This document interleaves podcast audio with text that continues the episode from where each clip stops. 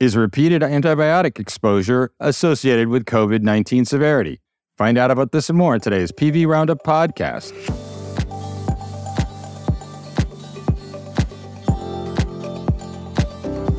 I'm your host, Senior Vice President and Medical Director Dr. Tim Wright, coming to you today from Cape Cod, Massachusetts.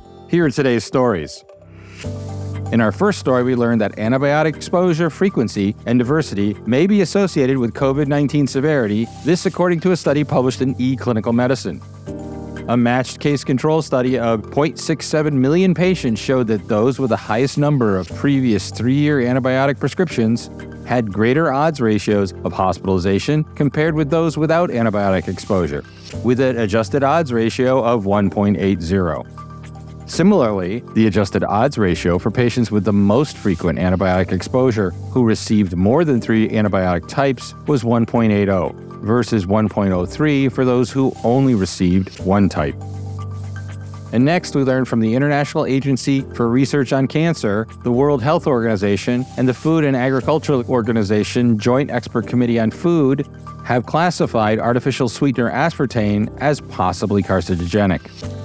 An assessment by the IARC found limited evidence for an association between aspartame and liver cancer in humans, limited evidence for cancer in experimental animals, and limited evidence related to the possible mechanism for causing cancer. JECFA confirmed that based on an updated evaluation, the previous established accepted daily intake of aspartame was 0 to 40 milligrams per kilogram body weight should be maintained. And finally, we learned that male patients with skin of color are at highest risk of dying from melanoma.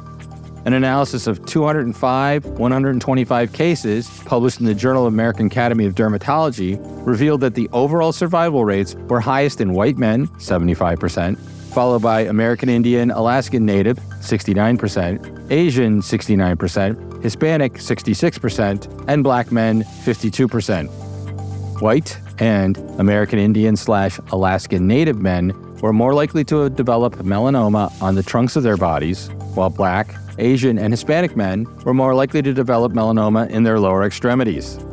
Notably, black, Hispanic, and Asian men were more likely to have melanoma diagnosed at an advanced stage when it is more difficult to treat.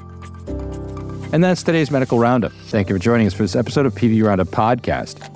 For more stories like these, visit us at pvroundup.com to subscribe to our weekly newsletters. Thoughts, comments, or suggestions? Please leave us a review on your preferred listening platform or email us at editorial at pvroundup.com. Subscribe to our podcast on Spotify, Pandora, Apple Podcasts, TuneIn, or Google.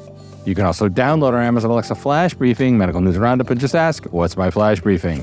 Thanks today to Gabrielle Mostello for selecting and editing our stories, and to Sean Mullen for production assistance. Join me next time for an episode where we cover the latest stories in the world of medicine.